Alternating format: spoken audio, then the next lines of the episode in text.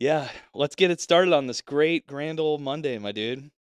I think you're starting, or am I starting? Who knows? You know what? been too long. I'm starting. You go. All right.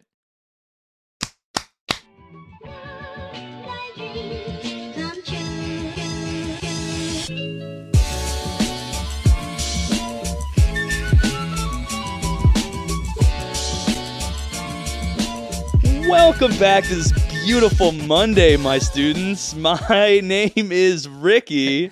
This is the latest Monday of my life. I'm Ethan. Wait, hold on. We're getting breaking news from the lab. It's it is Hump Day. yeah, oh, yeah. Wednesday. Yeah, it's Wednesday. yeah. Oh, okay, cool, cool. So it turns out our scientists in the lab have told us today is in fact, through vigorous research, that it is in fact Wednesday.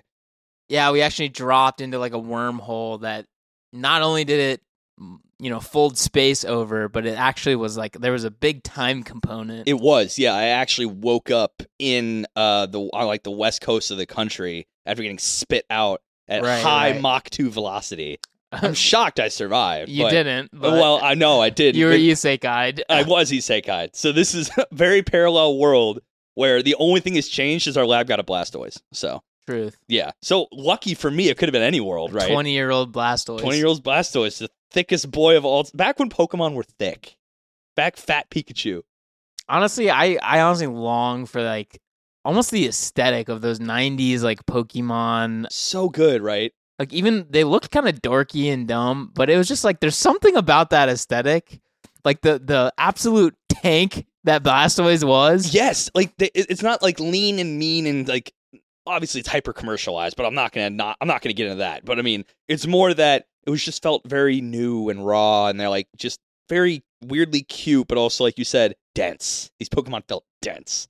I, and this this is gonna sound stupid as shit and i'm willing to just fall on that sword for you guys Sure, okay. i liked the aesthetics of those like early pokemon games so much more than the current aesthetics I think yes, I agree with you. it could be pure nostalgia Yeah, right. It could be pure nostalgia, but I- think they're full circling now with Scarlet and Violet and uh, Arceus a bit, even if it was a bit ugly as sin. They had the nugget of good aesthetic in there, and I'm really hyped for Scarlet Violet. Um, If it's not 8 bit, I don't want to see it. that's fair. But yeah, elephant in the room. Wednesday, I got caught on the West Coast through more than a couple travel snafus that were out of my control. A calamity of errors. It's a calamity of errors. It was a dramedy of terrors. It was not great. And I got caught in a city overnight that I never expected. And uh, yeah, it just basically snowballed in us having to record late. But lucky for y'all, you're going to get a Wednesday and then a normal Monday app. So we're just going to get right back on schedule. right, and it's going to be very close together. Yeah. So you're going to get so much so that we have to record both of them right now, or there's no shot we'd be able to do it. Absolutely not. This is what you get. Literally, flying too close to the sun would have been a better flying route than I took to get back to this side of the world. Yeah, I, I actually heard, you know, he was coming back from the West Coast, and for some unknown reason, he flew over Antarctica. It was so odd. It didn't yeah. make sense. I did try to take that equator trip, but it didn't. They just diverted and kept. They just never turned. right, right. But that's what you get. That's what you get when you fly. You got to push your luck a bit. You know. there used to be this this one flight it, it wasn't like contiguous one flight but it was like a ticket you could buy that was like around the world Really. ticket and i think it was like it wasn't even like all that r- ridiculous it was like maybe $2000 or something like that Sure. but it you would like drop you in like all these different countries around the world it was kind of cool So it was kind of just a one-stop shop to see the world a bit.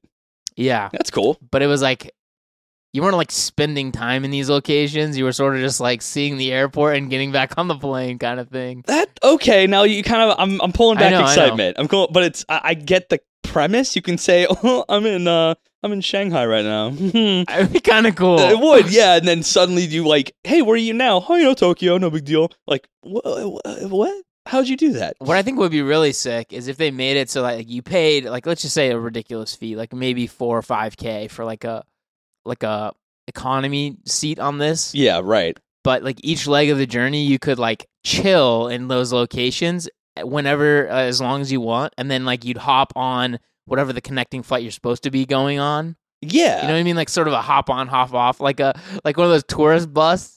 Imagine buses? imagine someone so hyped just about like airports. And that's they were like There's some cool airports. I but- imagine. I know there's apparently the uh, Singaporean airport is apparently yeah, dope as shit. lit. I think Riyadh's is dope too. Hell yeah, dude. Okay, but you know what? Speaking of pressing your luck, today we're talking about a show that like it kind of popped up in my personal history a long time ago, but again, never really had the professorial wrinkles that are required to really dive into the the show's themes and the way they portray them. And honestly, this kind of landed as a classic, I, I would say. Um, but it's gonna get a, it's gonna get a lot of equivalencies, a lot of comparisons to a very famous show that streamed and made bukus of dollars on Netflix, or rather views.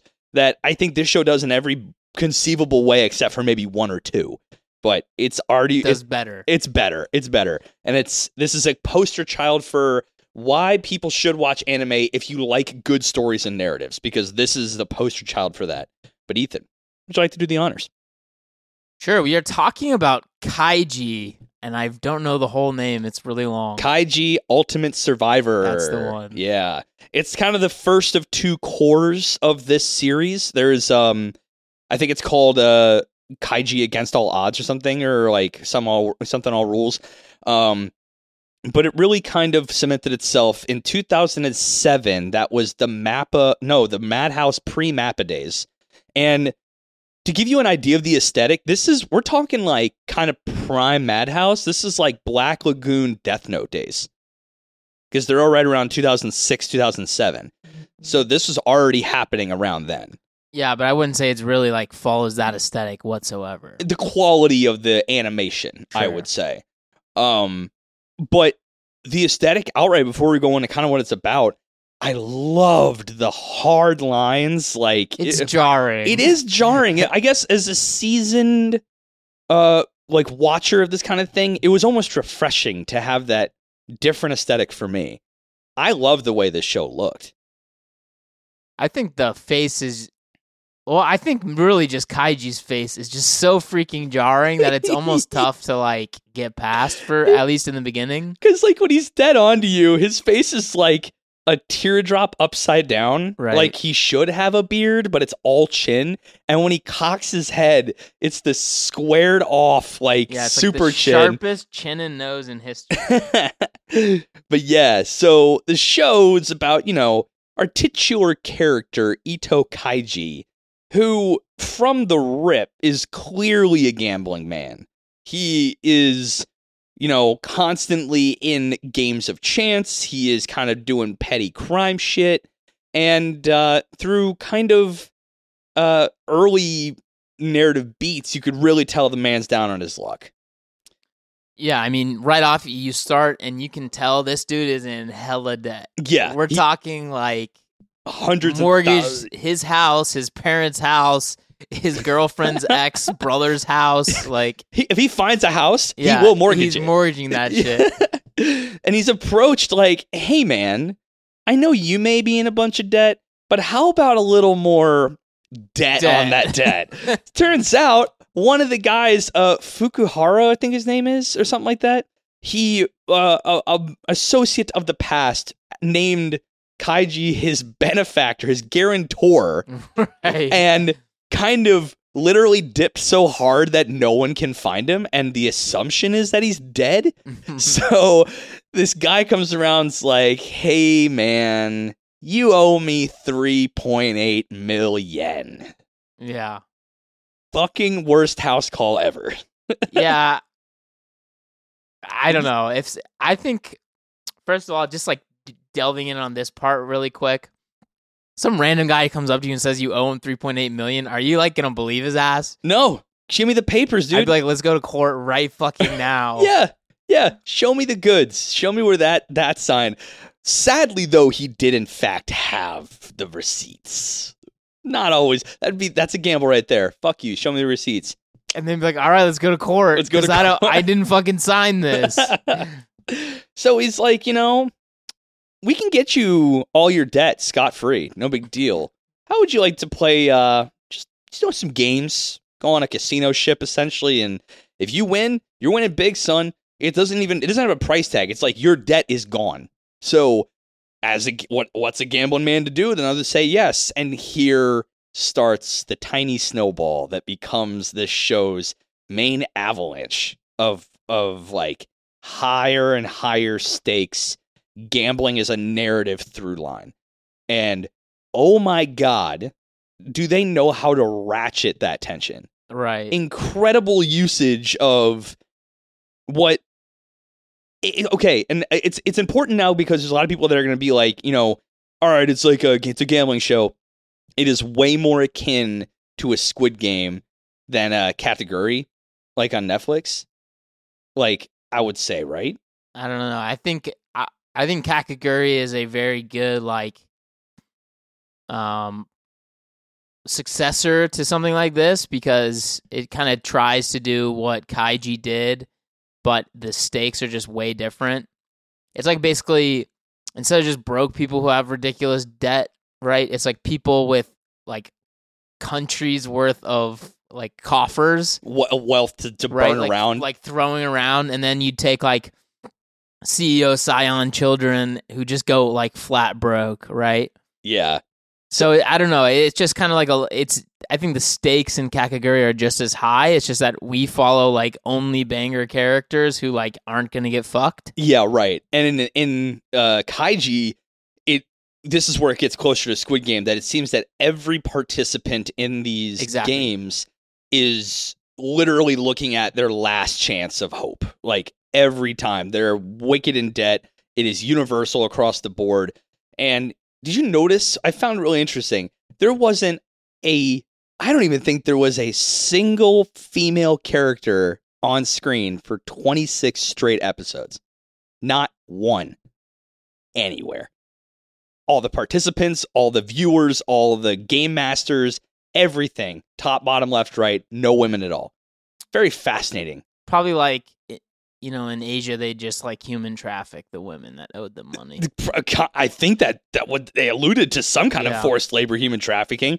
Um, and it's interesting because this show, these 26 episodes are split up into three pretty distinct parts. And I think they all have a very interesting message to send about, you know, it, it clearly the overarching message is societal inequities and the problems that come therein, both people at the top, at the bottom. And I mean problems for both. Like the the uh, one thing that I think Squid Game never really did very well on is they never explored the fucked upness of the people at the top and the skewed worldviews, and only really kind of explored the the uh, consequences of people living their lives irresponsibly. You know, and this show does a good job of showing both sides that living quote unquote the right path doesn't make you the best because we learn there are people later that are absolutely the worst human beings alive. And the people at the bottom that took the quote unquote wrong path, there's a lot more nuance down there, but they're not all bad, as we know. Um, so I don't know if you felt like the commentary was like on too on the nose. Was it nuanced enough that you felt like it had to be high wrinkle, convoluted shit? Like, where did this fall for you? Uh, to me, Kaiji is less on the nose, like haha, than Squid Games. Yeah, know? right. like I think Squid Games very much is was in like the time period where everyone was just like you know eat the rich or whatever. Exa- yeah, exactly. Um, but back then, you know, when this show came out, it was more of like, you know, just a good like kind of character piece on like almost gambling addicts, yeah, right. like really, Mhm. and like maybe. I don't know. There's still a lot of like Japanese culture that like I know about. Let's just say, but I don't like. I can't, I don't. I haven't experienced it or in such a way like really like I don't know how much the yakuza and like black companies. Let's just say really like Did they pull this shit a lot? like day to day stuff. Like I don't know how much they invade people's lives, which I think is like maybe a bit of a disconnect for like maybe an audience that isn't from Japan. Um and and also I don't run in circles where I'm just like betting a bajillion dollars and like of money that I can't lose, you know what I mean? Exactly. And I think that that's the first clearly on the nose commentary of this, which I found it quite interesting. The the first major commentary is the the gambling mindset and the the the vice of gambling because in all three of these parts everything is clearly a gamble in some respect, but different characters utilize gambling in different ways. A lot of the the on the nose stuff is that oh, if I just win this one bet, everything will be fixed. And clearly, we see the vice take its toll. They call it demons sometimes, even in the show. The demon take hold of by relying all on that one, it never really gets better, right? It never kind of, you never really dig yourself out, which later there is more nuanced commentary about that. But the other stuff is if you noticed, I think his name is Endo, the guy who keeps coming back to Kaiji, he keeps leveraging he knows his his addictive personality for gambling and keeps leveraging it to keep him coming back. Right. And his commentary about it's like shoot for the stars, seize your opportunity. I found them saying that over and over in this show. This is the time to seize your moment. They almost glorified on the on the face of it, glorified that gambling bravery. And then because we- like to be like a complete degen gambler, you have to be that kind of person that you're like you're waiting for your like your moment, yeah, right. right? And like typically, even if you swing heavily, it's like okay, I made thirty k thirty thousand dollars today. Let's just say on the table. It's Sure, like, right. That's not the big one, you know. Right, and but uh, that's the thing; it never will be. Right. And we see in this show that it never really is. And it's again kind of a kind of a great take on the vice of gambling and the mindset of a gambler. And that's why Kaiji's a great character because we we really do in these mind games, which honestly, the the character of Kaiji, he is a bit more strategic and analytical than the people around him, just enough to kind of slink him into the next big big hit. But you know, still in that mindset, he keeps going back and forth of like, what the hell am I doing? Right? This is clearly not okay. But then he so easily gives back into that mindset of if I just win this one, if if this if this one goes well, everything was okay. Yeah, I mean he's definitely the most like realistic gambling addict I think in the show Yeah, because he does like have those those like moments of clarity yeah, where he's like, "What the fuck is my problem?" yeah, But he's also like, when you start getting into people that are in, in as much debt and like as much like let's just say they're leveraged this much to the eyeballs, like your options are so limited. Especially like I think he was working at like a convenience store or something. yeah. Like it's just like a real low level helper kind of thing. Right, And- like you're never paying off three hundred eighty thousand dollars. yeah, right. I think that they did the compound interest, and he'll be debt free maybe at forty, and it's like and there's no years. way, just the way that like that interest works. Right? Yeah, right. This is one payment, he's already fucked. yeah, but um I I don't know it, it, like not to be too real for a second but it's like almost like you know you'd be better off just taking out humongo loans you, you have no intention of paying back because right. like at least those guys you can call and be like yo i can't afford this and they can like do deals for you yeah, right. but when you take deals from the yakuza and like these like guys they just fucking kill you oh, we'll do deals. Like pay me or I'll kill you. Yeah. That's how, how's that for a deal? or they'll like take your your uh organs for uh for for payment right right. So I mean, but That- uh, like at some point do you just not say like all right fuck it kill me you know Yeah, like, right. I don't had my- I had my fun. You know, yeah I'm i don't see why you get like so deep into it just be like yeah whatever yeah, right. So yeah, I mean that's the kind of that's the kind of energy working with from a broad strokes perspective is that gambling is has this weird duality in this show where it's demonized by some but then weaponized by others and to maintain that and you kind of see that first and foremost in the first of the 3 acts which is the uh the what I'm calling the ship arc where the initial visit to Kaiji saying oh boy, you got 3.8 million, whatever, man, to do. I'll tell you, how about you come on this ship and we're gonna you're gonna be on there with some other guests and you're gonna play a game and if you win, you're gonna you're gonna you can clear all your debt. Pretty simple. Never that simple. This first arc, there he's brought into a ship with a bunch of other debtors, including the one who got him in this situation in the first place, that dick. yeah Um, and basically, uh, you'll find in this first arc, the rest of the show is very much like this. This show is a brilliant way of making the tiniest moments and fractions of time seem so epic and and like so engaging. Like the first arc was a four hour time span, and some episodes were literally just 20 minutes of time, Right. which was awesome. I thought it was going to drag, but it never felt like it dragged at all. There were big kind of like pivots and I schemes. There there was a little bit of a problem, maybe like twenty percent into the first arc. Yeah, right. Like right right before like he really starts picking up steam on his strategy. yeah. I think it got a little like stagnant because it's like basically they just like throw him into these games, and in in this specific case with the first arc, there's like a bunch of other contestants, yeah, exactly. so it's like you got to kind of like figure out what's even happening and like how how to like really game the system. So there was like a little bit of time there where it was like at least in my opinion a little like slow and boring, but you'll you'll find you'll find that like one I kind of agree with you because you're kind of just fed a bunch of rule exposition all Right. at once and at first that seemed like a drag. However, second and third or fourth time this happens, you realize that hearing the rules is very important. So you actually find yourself this show does I wouldn't say the impossible, but it definitely does something not a lot of shows can do very well. That weird rule expositionizing like is kind of made engaging by the world's own narrative. Like they turn something that normally would be like imagine sitting down with your friends and none of them knew how to play Monopoly and you had to just explain all that to everybody. Well, it's just it's almost like the situation where all everything that is said or not said is so important in the, these like That's a good way to put it.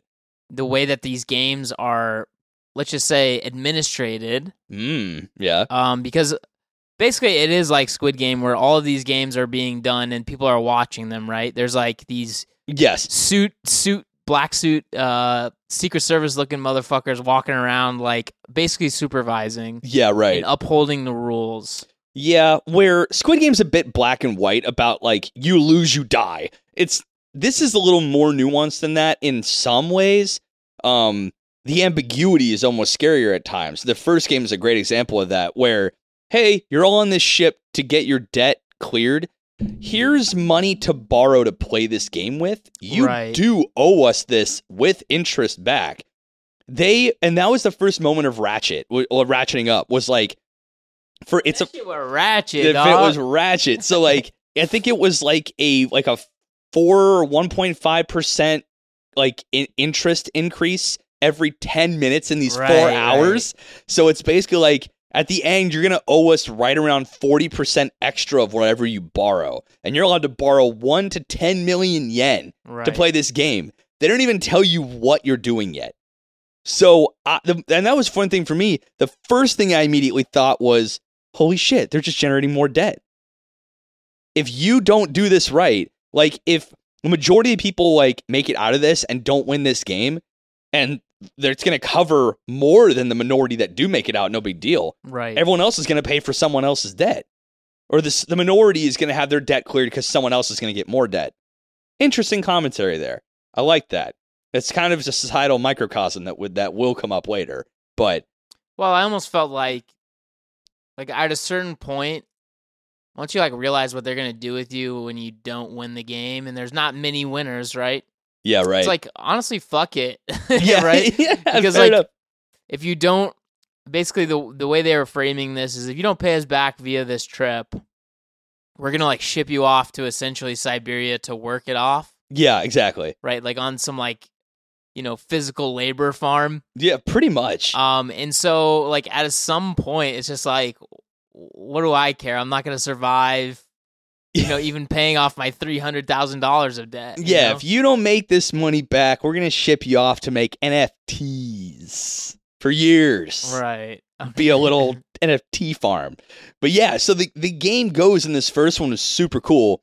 Um it was like restricted rock paper scissors Right. that you're given four rock cards, four scissor cards, four paper cards, and the stipulations of the game at first I, it's almost as if you gain the necessary wrinkles throughout the show to follow later games right. because it's like I didn't think much of it at first, admittedly, until it started to like dawn on me some of the things, right? Where you have to use all your cards at the end by the end or you lose. Every time you win, you gain a star, and you just have to have three stars by the end of the game to win.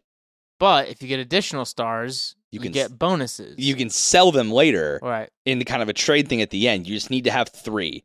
Um, and once you have three, you can stop playing the game. And as long as you use all your cards up and you have three or more, you go ahead and you can stop. Um, and you win, basically.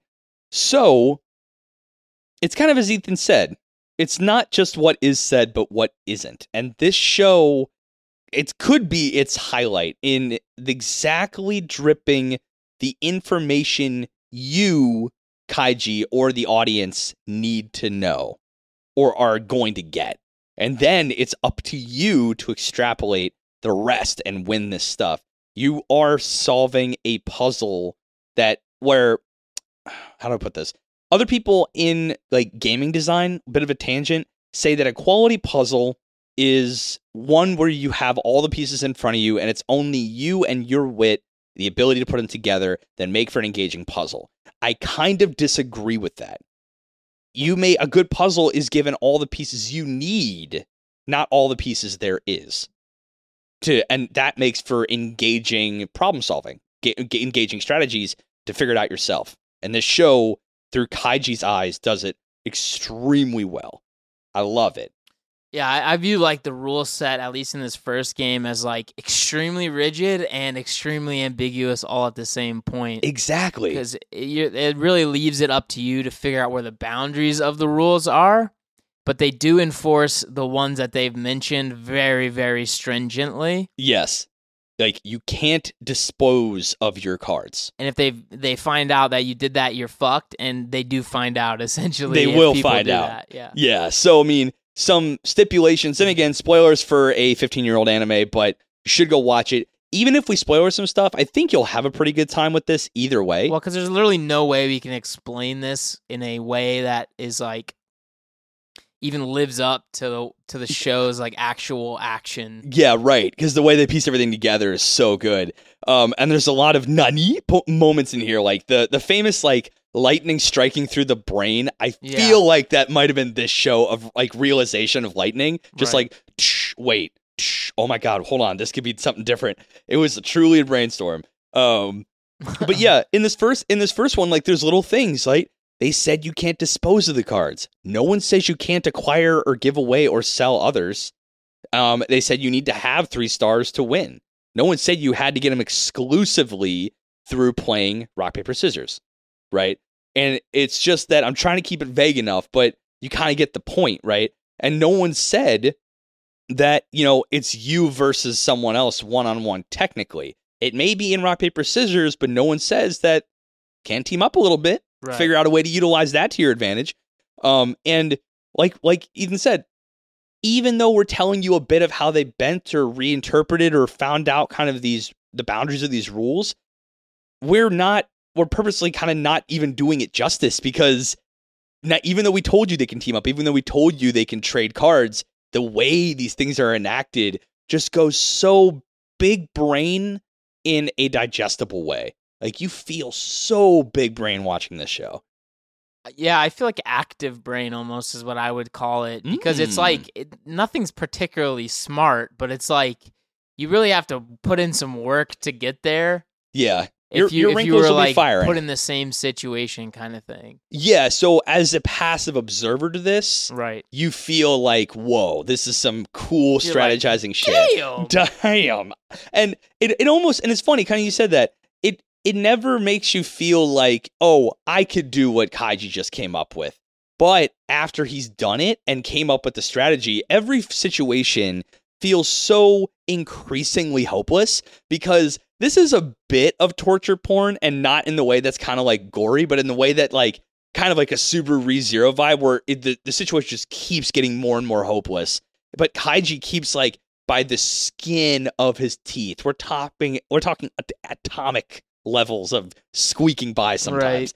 And that's the really the other highlight of this show is that no matter what, even though Kaiji does seem to succeed again and again, succeed is a pretty broad term here. He's a uh, survivor. He's, not a he's- successful. Uh, Some would call him the ultimate survivor. Yeah. yeah he survives, but that window seems to get smaller every time and Right. he just seems to find a way just to get to the other side that's the best part is that the ratcheting is not just from the rules and the game's getting more extreme but the odds by which he needs to overcome and seemingly does but again even though he might and you see a pattern of limited success you they still do such a good job thinking this could be the time this and sometimes it is sometimes he gets fucked like there's really no way around it Yeah, I mean, and really, it's it's it needs to be like said.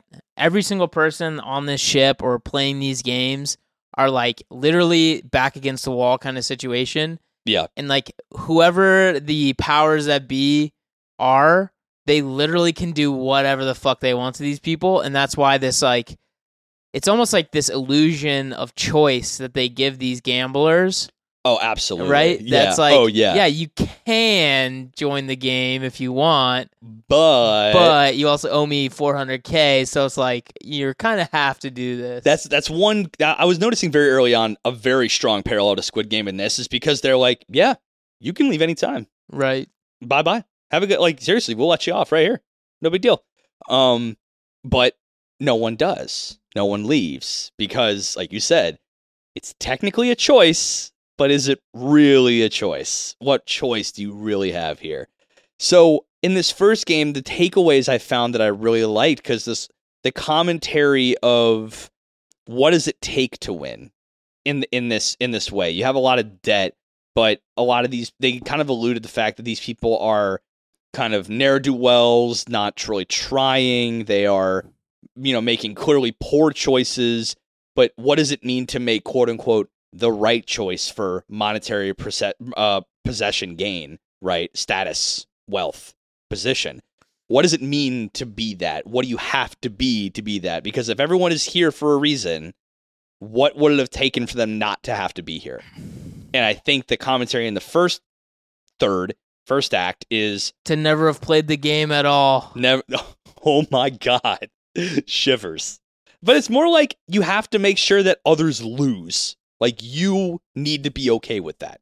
Cutthroat, ruthless. That's really what it was. Like yes and no because like I don't know if I'm in the same situation, I also would probably try to help people just because I would feel bad like letting just complete degens die for no reason, sort of a thing. Sure, but, like also I I'm not a degen, so it'd be very difficult for me to put myself in the place of a degen who's also trying to beat other degens, right? yeah, Right? like I'm not a monetary. De- I'm not a fiscal degen. I will say. I don't think you're a degen at all. Well, I mean, tit for tat, I don't Tomato, know what that's supposed to mean. tomato, tomato. You know, a bird in the hand. yeah. Rome wasn't built in a day. it was built with a bun in the oven. so yeah, I, I I took away from that because ultimately Kaiji may be the one expressing and had, like I said, limited success, survival. He had survival through kindness, but he didn't walk away with any gain. His kindness ultimately put him back in a rougher situation. He survived, but he's in a rougher situation than when he started. Right. And ultimately, his kindness was a result of that. Saved a man's life, arguably, but there it is. So it's kind of this. Though by- to be fair, in that specific scenario, I'd have been like, "You're fucked, guy. I'm not helping you one bit." That one I would probably have been like, because I, I like Ka- Kaiji basically was, you know, he was surviving with the help of others, but through various means, those others ultimately fucked him good and raw. Yeah, like really. raw, like really, really cold blooded shit. So I mean, like, and that kind of was it was an interesting way to do that. Is that just against all odds, he survived with the help of others, and it was those same others that ultimately screwed him, and he had to find a way out of that situation through his own will. But like, what's the like other than being like a ruthless dick? Like, what is the other lesson there? It's like others are gonna pull you down. All- well, honestly, I would say that altruism in the face of basically that chance for these for societal advancement, right? That uh, maybe that the less uh, there's a bit of a lesson there that, or at least not a lesson, a commentary that th- we are kind of living in a we live in a society. so we we, we okay, live we- okay, Jared Leto. we live in a system Or, where fuck, that was Joaquin. that was Joaquin Phoenix. Um, we live in a we live in a system where altruism w- is often not rewarded. Right. His act of You're right. I'm not tipping anymore. Thank you. oh no, this is absolutely not what I meant. Of course, I used to tip 25% on everything, but Ricky's convinced me. what have I done? He's a ten percenter now. Frankly, the a one percenter. I'm a if you will. zero percenter. Oh, you're at the end. They don't tip in Europe, so I'm not going to tip here. What have I done? Created a- Sorry. I've created a monster. Charity? No thanks. Oh my god, were you donating to charity before? I was. Now I won't. God, no, those charities. I was donating $100,000 a year. Oh wow, who to farmers only? What- That's not a- No, I guess it could be a charity. it's a charity for farmers finding love. I wouldn't give them 100K. So you already were a monster. I said I wouldn't. I know. See, that's what I'm saying. I was giving it to food banks and orphanages. and now you're not And because now I, I, won't admitted you. because you just said that. You're part of this ruthless system, Ethan. You're part of the ruthless system where altruism only it does not get rewarded. Well, evidently it won't. So I may as well pull it all back. oh God. Well, I've created a monster. I know it. I have two hundred billion dollars and I've donated fifty billion of it, but apparently that's not enough because I didn't donate to what you wanted me to donate to. So I'm pulling it all back. I get. You're just gonna pull it Yep. back. You're gonna go to the charities and be like, "Remember that amazing sum of money Foreclosure. I'm just gonna buy you and just take my money back. I will Yeah. become back my money. But yeah, I don't know. If I guess if that's not the lesson you took away from that first bit, then what was? Because it definitely felt like it was trying to commentate on something. Because I, I guess what I would kind of, I guess my query would be, isn't it more like even amongst this insanely bad scenario, he still tries to do like what is right to the other guy? I think that is kind of his character's duality, where, like, yeah, in the midst of that, he still what did what most others would consider the right thing, but it made his overall situation worse. Wrestling with that, like, where do you want your life to go? You've already put yourself in this red. Are you gonna, but kind of like forsake who you are at your core to get ahead? Because he could have done that right there, seized his chance, walked away with a big buck and no debt, but he he couldn't that's that's more of Kaiji's struggle rather than a commentary of like the the arc. Yeah, I mean, I think it's definitely a character piece more than it is like a commentary on society. Like that's kind of what I meant earlier. Is like Squid Games was way too on the nose and was like ah, Yeah. money bad. Yeah. Money is bad. the root. Yeah. but uh, Kaiji kind of plays on like even in bad situations, like are you gonna make the decision that you're gonna feel comfortable with? Like even if your life only lasts another five minutes, right? Are you gonna feel comfortable with yourself? You know, because Kaiji does know, and he has this kind of like we've talked about it, his like almost spiraling behavior where he knows that he's doing bad, bad, stupid shit, yeah, right. but he's like almost compelled to do it like internally but then it, it it's almost like a like a coping mechanism to be like yeah but i'm also being kind of good to these other people while Interesting. i'm while Coping- i'm being yeah. a gang, you know a gambling loon Fool. Yeah, because I think I like that. The character that ultimately screwed him the heaviest at the end. himself Oh, shivers, dude. Scripture, get that on. Get that on a t-shirt. so I like it's it's funny because like I like the what, new. what would your tattoo be i fucked myself over the only one who fucks me is me, baby. Sad tear rolls down my face for that one. Um, the only one that makes me bleed my own blood is me all right, Jared Leto. that was ben stiller God damn it. So again, he gets screwed even after all the altruism. The commentary could be could you forsake yourself even knowing that in a ruthless cutthroat system like this, you can do everything right and those you did right by will screw you for their gain. Can you will you stoop to that level to get your nut, to get your to get your win, right? Everyone's got everyone's got their nut, dude. They just got to get yours, your moment, right? Will you stoop to that level of ruthlessness to get yours? So I think that's a bit of the questions that it poses. Is that what it takes to get your moment, right? Because he could have walked away with that, but Kaiji found his own way out. And once he did find his way out, he didn't stoop to that level. He showed some altruism, and yet he didn't gain what he thought he was there to gain.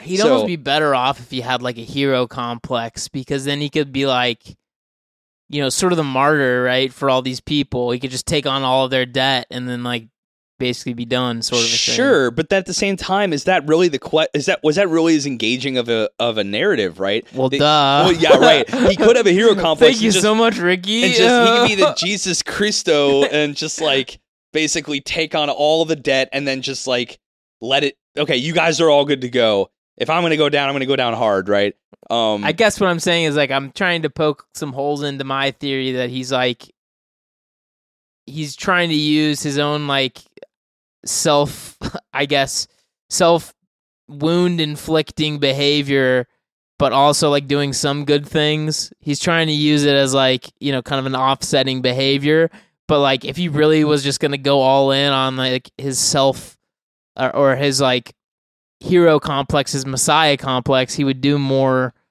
yeah you know what so I mean? I, I love the idea because i think he does cope that was like one of the worst sentences of my entire life, but I hope you figured it out at least a little bit. I got it because I think it makes for he makes for a better character by you're right because there are times where he's like I did the right thing I did the right thing fuck what do I have to show for it right. right? When he kind of comes out four months later, he's still working at that convenience store, and he goes back and thinks like, if I just didn't save that dude, I just I wouldn't be here. I could I could have paved my future, but at least I did the right thing, right? And he he's trying to believe it himself. He's trying to keep saying it and believe it, which adds to the character arc going forward, kind of into the second, where he's approached again by our our friend is Ezra, wherever his name is, and says, "Hey." Notice you have twice as much debt as before. Want to go to was uh, Tonegawa or whatever. no, no, Tony Tonegawa didn't come to him. Tony Tonegawa was the hall master that ran the first game. He ran the first game on the boat, and then he shows up at a at a party at the Starside Hotel, and now it is time to play a game where you can walk away with ten, nay, possibly twenty million yen. And this is this is the time where I felt like it got even more nuanced, and I kind of like this the most of the three arcs and what they had to say. Um, because one, Ezra uh, basically uh, tells him like, "You got to seize your moment, man. You got to like." He literally weaponized his own gambling addiction against him to get him to come back.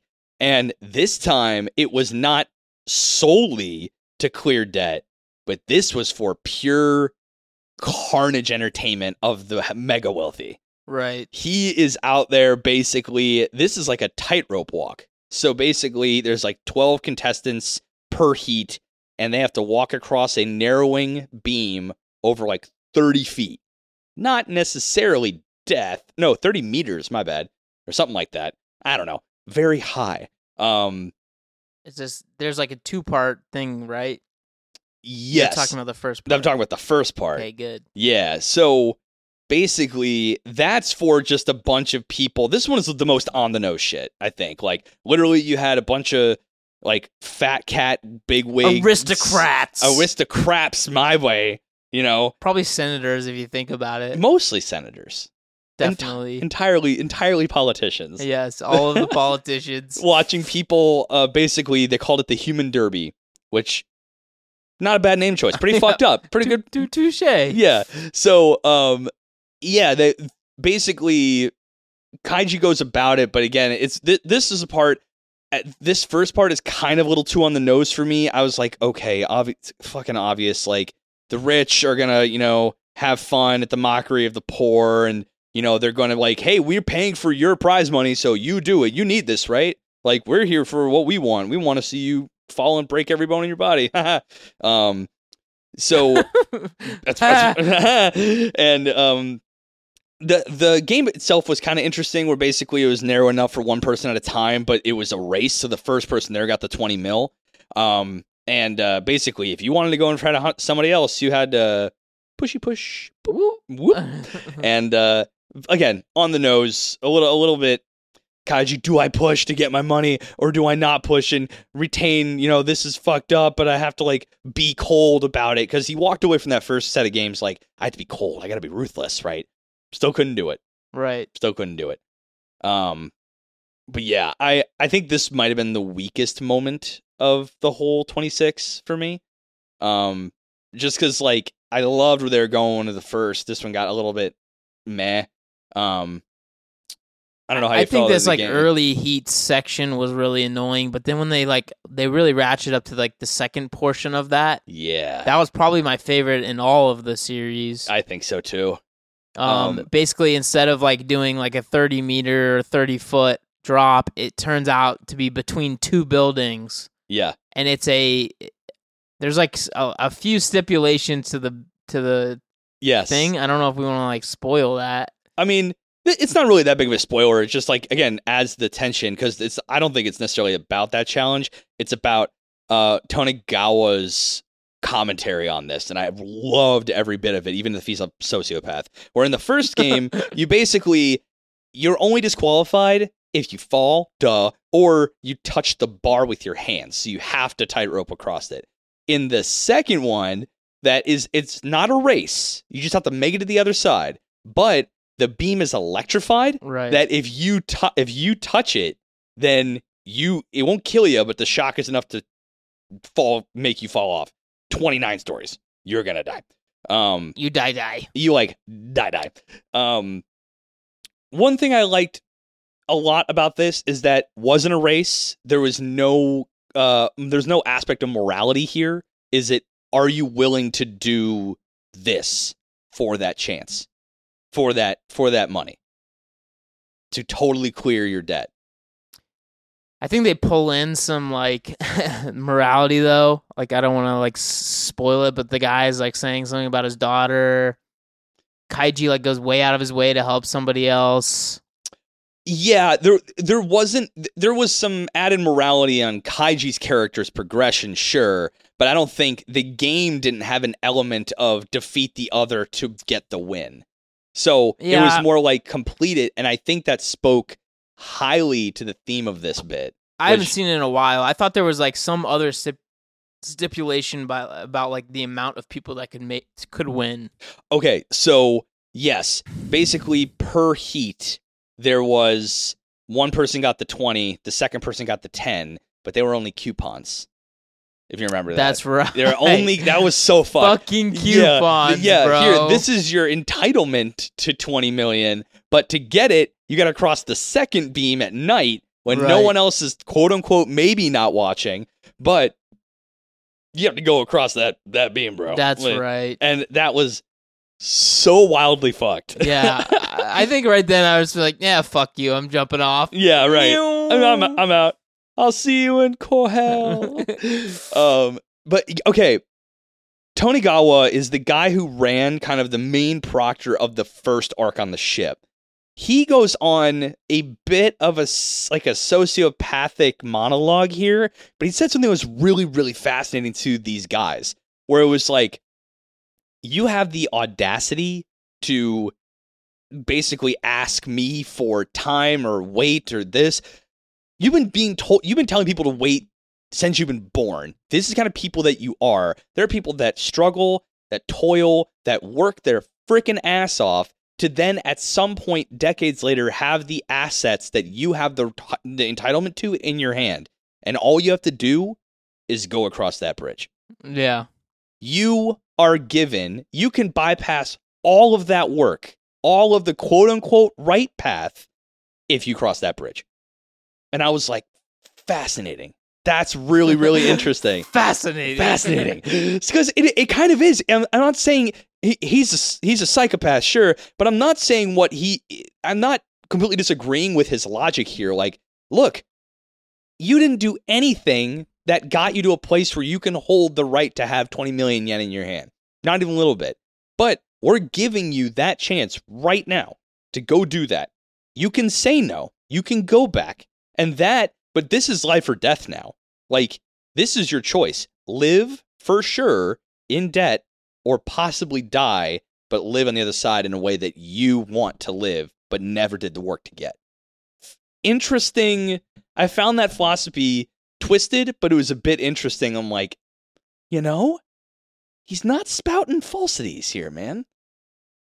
Yeah, I- uh, but then again, like everybody that's in this like absolute hole of gambling addiction, they never intend to work hard for this stuff to begin with, right? So it's almost like like obviously he's using it as a nice like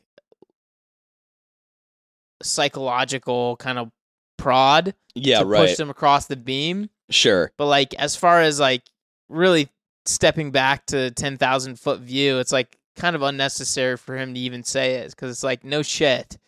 Yeah. These guys are fucking degenerate bank gamblers. Of course they're not like corporate tycoons. Right, exactly, exactly. So I mean like the the thing I think he gets wrong here is there is an element cuz you know, opportunity is just preparation and luck in my mind.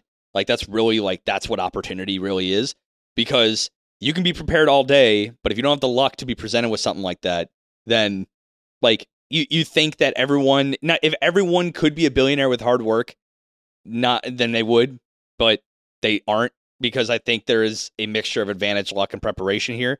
Um, See, I don't think preparation really really comes into it really at all. It's really like um luck, but I guess preparation in that like if if we're going to step back and talk about real life here, yeah, like real opportunities come from like networking, right? So that would be your preparation Right, piece of the yeah, it's puzzle. broader, like And then the the, the luck would be like you either find a product that you've been working on that ends up going supernova or whatever, but it's it's like not a situation where most people aren't they don't start a business already being able to run a billion dollar business. Sure, uh, but that's what I'm saying, right? Is that like you network 100? Well, you're in a room with 100 people, and you've been hauling ass to try to get an opportunity in one craft or something like that. And if you don't talk to the right person looking for exactly, and someone in that room is looking for you, Maybe it could be, it could be uh, right, maybe, maybe not. It could be. It's that's the luck element here, and that's I mean, what if more- you want to take your your gummy thongs super global? Uh, I want to take our uh, what is it? Our figurine, our ca- fire figurines. Remember that our, Yeah, our yeah, candle, our candle candle ideas, which you can hear about our ideas three dollars and up on patreon.com slash Ubology in the syllabus sidebar. But uh, yeah, if we want to take like if we want to take candles. weeb candles, yeah, weeb wicks. That would I think that, that was, is really good. I- that's a new one. I didn't even mean that for that one. Weed wicks. Whoa, dude! Uh, it- spark of inspiration to my brain, like Kaiji. Um, but basically, I I like this commentary because it's it's twisted, but the logic is kind of sound. Where you know you clearly maybe whether you intended to ever work at this or not, you now want it, and you just want to have it. You have to do something to get it, right? We can give it to you, but not saying these guys are completely altruistic because they would have given it to him at the end of this game, but um, through various means, uh, you know, you can we can provide you with that shortcut that you so desperately want, right? But it's can like condensing decades of hard work and shit into one life threatening, assuredly death kind of event. Um, Well, it's almost like like robbing a bank, you know, in like movies. yeah, high risk, high, risk, reward. high reward. That's it, baby. We're down for one last job, Like the town. like the town. Yeah, the movie The Town. I haven't seen the movie The Town. Oh my gosh. This is a good heist movie. Yeah, it's like a Boston heist movie. Safe. So it's like this this crew of like low level Boston criminals come together and they end up robbing Fenway Park in like some really elaborate scheme. Is Marky Mark in this movie? I believe he is. I was a guess. You just had Boston in a heist movie. I'm like, Marky Mark's in this movie. He's a Philly guy, but yeah, Thought he was a Boston dude. I don't know, maybe. Maybe I don't know, but um, yeah. So that that whole game goes down. Lo and behold, Kaiji, skin of his teeth, ultimate survivor, baby, makes his way around. He ultimately survives. He believe it or not. ultimately survives, and um, we then go into I think. I don't know if it was my favorite from a philosophical standpoint. I just like this game setting so much. It was so wild and interesting.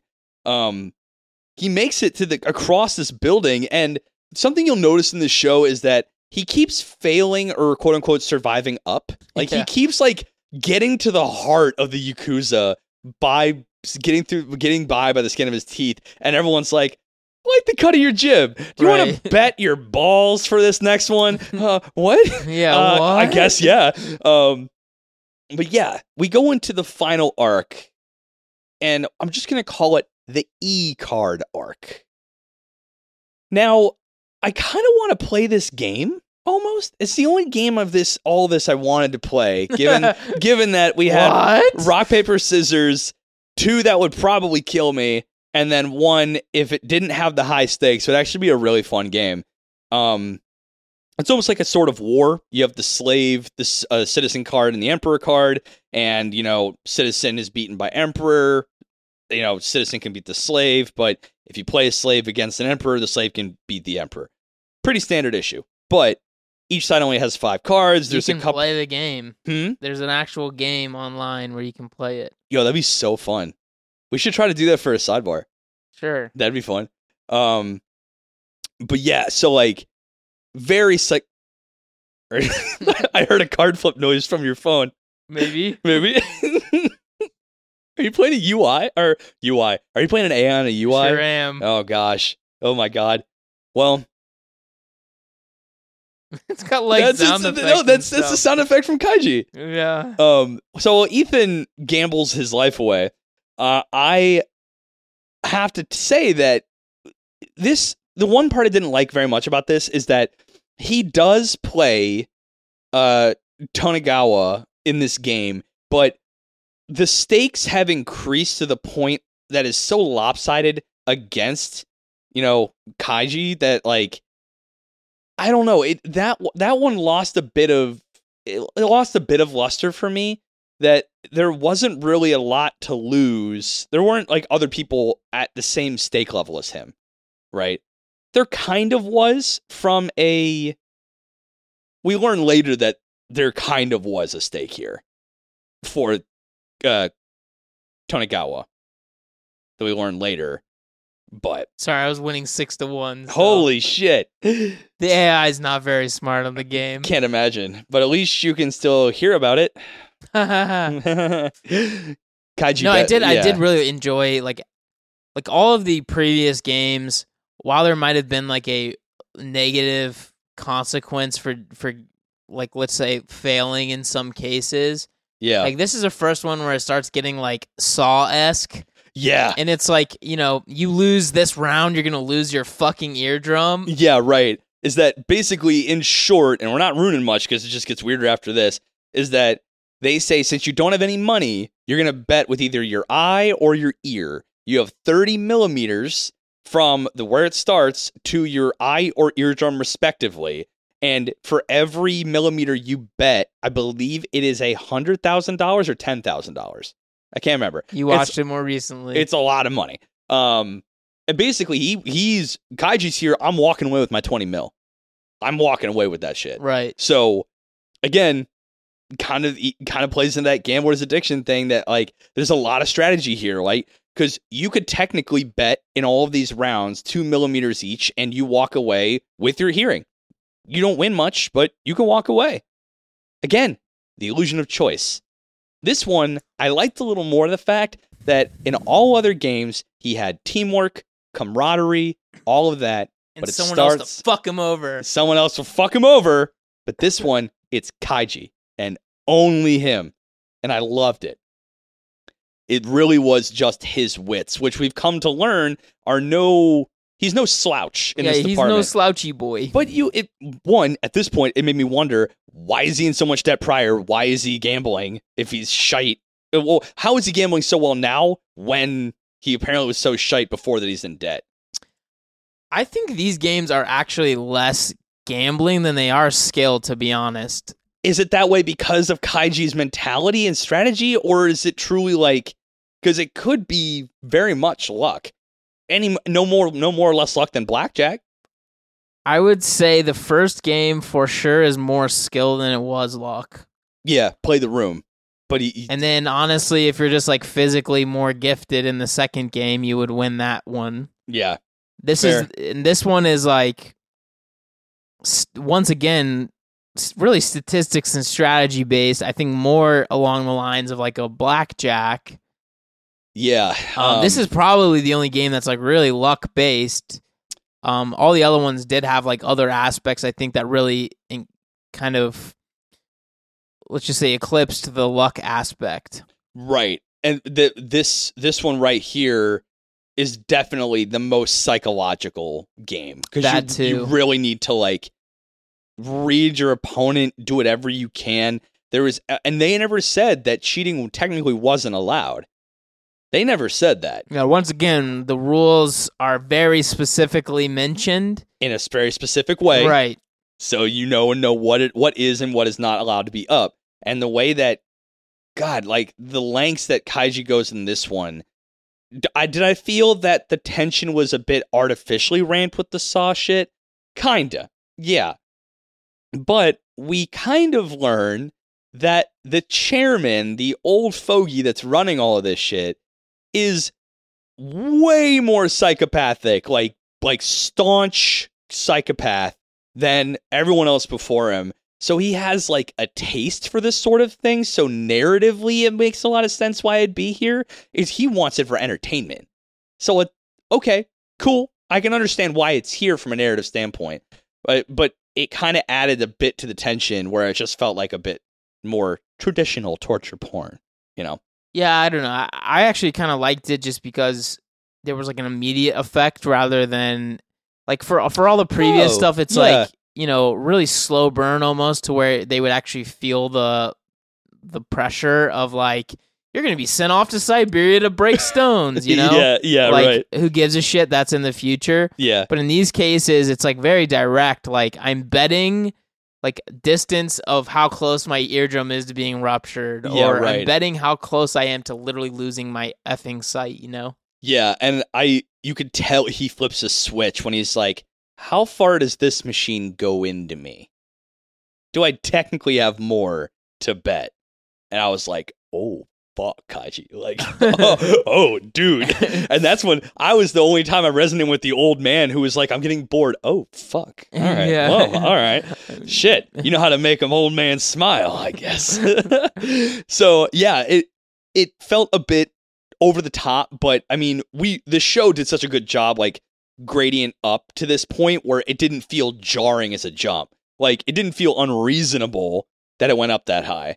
Um, it was already kind of like leading to that. They already had a de- uh, even the, old, uh maybe the old man said it or Tonegawa was like, for a man who just risked his life, this should be pretty easy, right? Right. And I'm like, oh shit, actually, that's a pretty fair point, honestly.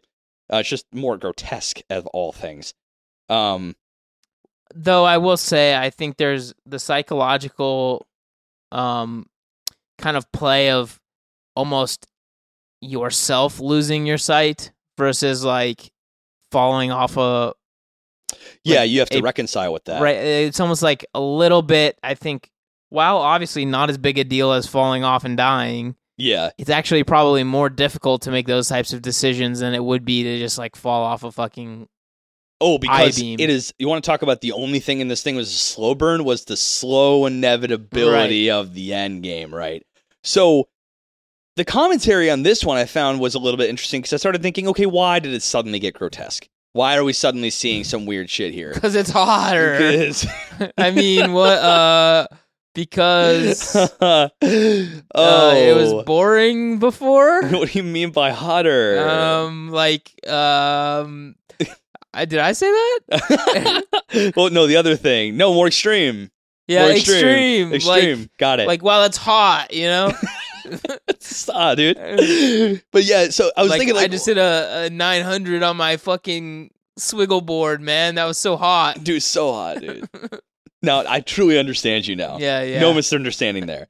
But yeah, the the it was a commentary of like what is the concept of debt? Like we've gone beyond money. The old man had this philosophy, as psychopathic as he was, he had this philosophy of was uh you know to truly repay a debt, it must be shown to be sincere. And that is what he gives in time and time again for a man with a lot of money, and at one point seemed to have some altruism, maybe where Kaiji sat mentally. Like, yes, I have all this money. I know what it's like to be there. Let me give you more of that. And he kept getting stiff time and time again, right? and he's just got maybe warped by years of wealth and then just like these plebeians just I give my money to them and they won't really pay their debts back and he just got tweaked.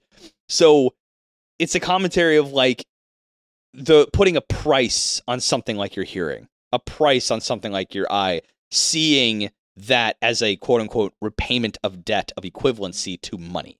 And it's about maybe a bit about value because that's what they that's what they valued. Yeah, but I also feel like it's almost like a the the commentary would be like money, especially in some sort of like this, is so amorphous. Like honestly, even the amount of money in my bank account, right? Right. It's literally like ones and zeros in some.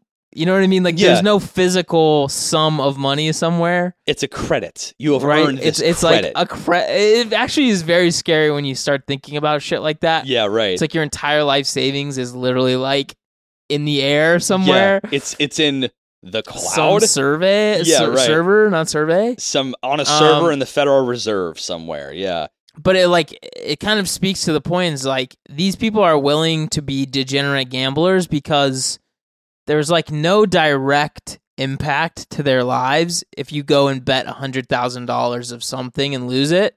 You can walk away technically. Like people, and it might even be like people are using debt as just like a get out of jail free piggy bank yeah, right. Um, I think it's kind of it obviously wasn't meant to be like this, but you know, in the like 2008s, 2007s, when people were buying like three mansions because they would be, you know, loan companies would just let anyone do that, Sure. even if you literally didn't have the income to pay it back. Right. Like people were using it as just like, oh fuck it, I'm just gonna go do that. If you're gonna give me the money, I'll take it, I'm gonna use that money. Yeah. with zero intention of paying it back. Exactly. And so like yes, the the chairman is like a complete psychopath, but like there is like a little kernel of truth in the middle. Is like people need to realize that when you take on debts like this, it's like pretty freaking important to at least consider like paying it back. Like even credit cards, like if you don't pay that off monthly, yeah. that twenty five percent APR is gonna eat your ass. yeah. At least make your minimums, guys. Come on. Like that's all you I need. mean, even just your minimums is not really enough. You should really be paying it off every month. right. Yeah. twenty five percent APR can get away from you quick. Yeah, no kidding. Um, so I mean, it, it's more like it again. Another thing, clear socio or psychopathic character that is sitting on a little kernel of nugget of truth, right? Which is the show does a pretty good job of Well, that. those are Like, the best villains, right? Right. Look at freaking Thanos. yeah, He's not wrong. it's a simple calculus, my Yeah. dudes. Like, duh. He's not wrong. Yeah, so I mean, like, it's funny because and there's something earlier in that little arc as well when they're walking, and uh, basically the old man, the chairman, had paid other participants that are kind of broken to stay there and just be in pain and just let him like hit him with their cane and then just like toss some money at him and they just like take it. And he's like see what a little money to people that need it what they're willing to endure for it right? And that that he's kind of assessed that you know pain and debt repayment and reprimands and compensation you like you said it's amorphous. What is the human being willing to do in the face of that which they truly need? And then if they give up something they do truly need does that constitute some value as well because again there was no money on kaiji's side they literally gave him cash by the millimeter closer to losing one of his senses. He put a value on that. He said, This is how much I think that's worth. And sometimes you don't get to decide. You know, Kaiji didn't get to decide that bet. He gets to decide how close he wants to getting jabbed in the old drum. But I don't know. It, I, I found that to be at least another interesting nugget because there's later, we won't say who, but someone is punished in a very grotesque way Right. very sadistic and it's basically his uh it's kind of like hot coals but japanese bowing apologies on knees forearms and forehead and he's like yeah people that just bow that's nothing Right. it's got to mean something. It's got to feel sincere for a debt of even apology to be paid. So it's extreme, but it's like, what is debt? What is reprimations? What is becoming equal, leisured, right? Well, yeah. I mean, like I I don't know. I think it's almost like a philosophy kind of question. Is like It just, is. is just saying sorry. Like, is that enough contrition? Right. Like a lot of people think that you need to like see the change or see improvement. Right.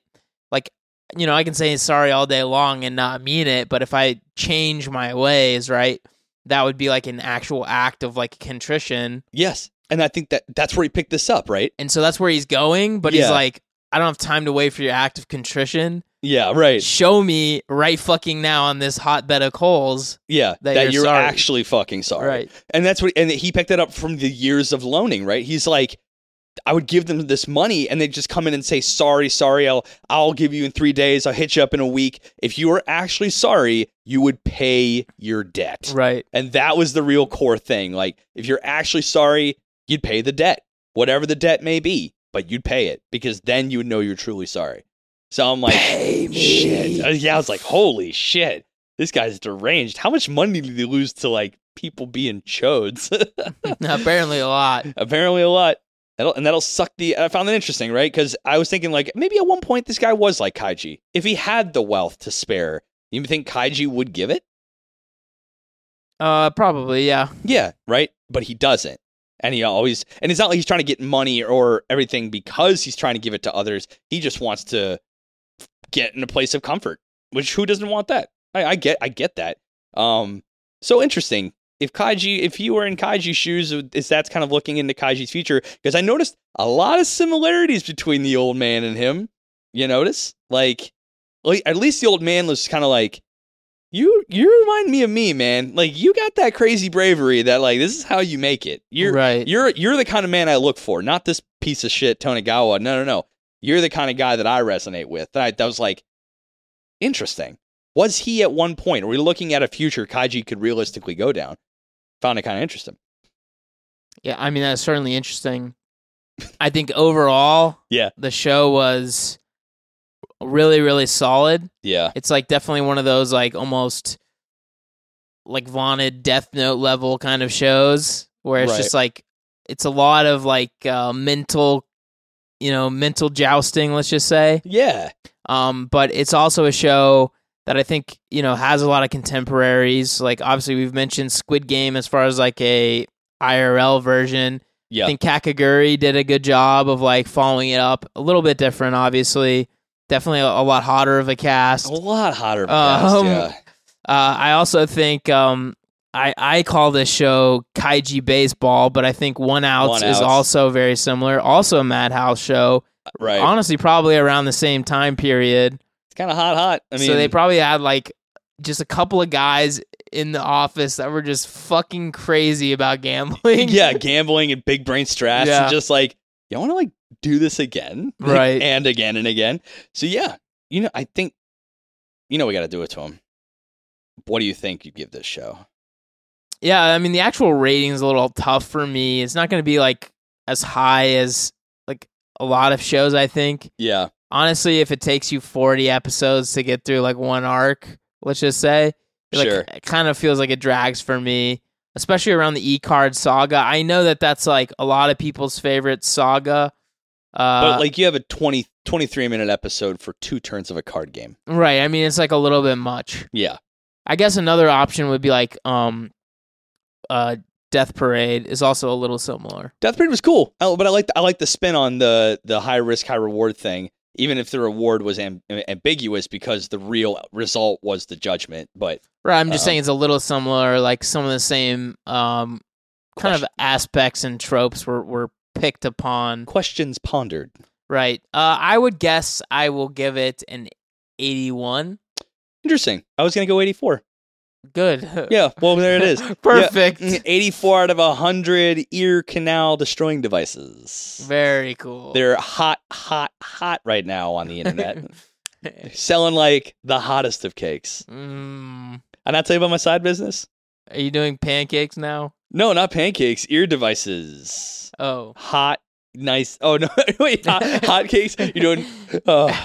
Sounds like I should do. I should do pancakes instead of you know ear destroying devices. you I think they'd sell better personally, but I mean, hey, I'm not going to try to crush your dreams here. Yeah, a single buyer you know, from Japan bought all of them. So I don't, I don't ah. know. You know, pay good money for them too. He was I'm actually, a middle manager named Tonegawa. Yeah, I'm actually really in debt somehow. So you know, they left Somehow for- it's probably just like all the manufacturing costs. yeah. I you also ran a Facebook ad that unfortunately went out to literally every human on earth. I feel exposed right now Yeah. a little bit. But yeah, thank you for that. But yeah, 84. I think you know people are going to be like, "You put this other show at a 90."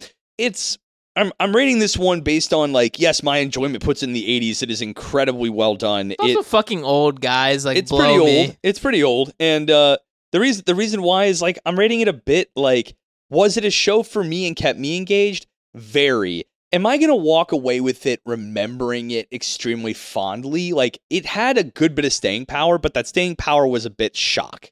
It didn't like hit me in a massive holistic way. I'm gonna watch the second part soon. Um, because I'm curious because it does go in two parts. He did vow revenge on the chairman at the very end, and he will get that. I, I'm assuming. Um, Against all rules. against all rules or against I all think, odds. you know, to me, where this show sits is like it does deserve its spot as like a Higher tier element. maybe not higher tier, but like a progenitor almost of a lot of like stuff that comes after. Right? Yeah. It deserves to be um talked about as like a like callbacks from other shows, like or as a measuring stick to measure other shows too. Yeah, like, it, it's it the is- standard. It's fine doing that, but beyond that, like it's it's not better than Death Note. It's not better than like some shows that try to be big brain. yeah, Um, so I don't know. It's it's hard for me to call it like anything more than like a classic in its own right. You know what I mean? It's not like a overall classic, but I think for what it tried to do, it did a really good job. absolutely. Yeah, and I like the I like the usage of standard because you'll go back and say Kaiji did this thing really well, but then this show took that and then ran with that element or ran with this or missed trying to do this. So like a show that missed trying to be a Kaiji would probably fall lower than 84 for me. But a show that maybe elevated some of its elements higher, I'd put it above an 84. So I don't know where there should be a standard for that, but 84, I'm just gonna fucking put it right there and just sit on the shelf. I mean, 84 is like a what mid B. That's perfect. oh yeah, you'll get you'll get by on that, my friend. All day long. Absolutely. But thank you for coming to class. Uh, It's been You- a while. This this one was long, but also we just We I think rambled too much to like. that was fun. it took a minute to get back back in, into it, but we got another one coming up literally immediately after this. So. Yes, and for you it'll be just in a couple days, Yeah. just a several days. So, uh, yep, thank you. Anywhere you get your podcast fixed, we're right there. You're already on the platform, baby. You can check in the links anywhere you get your podcast fixed. We're on the YouTube game again. Like, comment, subscribe. Where you do those things? You want to come over to the Patreon, only if you can. Patreon.com slash Weebology, $1 and up. Get you on our Discord with all of our past guests and lovely Patreon folk. We've had some new folks in there lately. welcome Valenti. Yes, welcome, my dude. Or d- dude, dudes? I don't It know. is a dude. It's a dude. All right, you know what? Welcome, new student. There it is.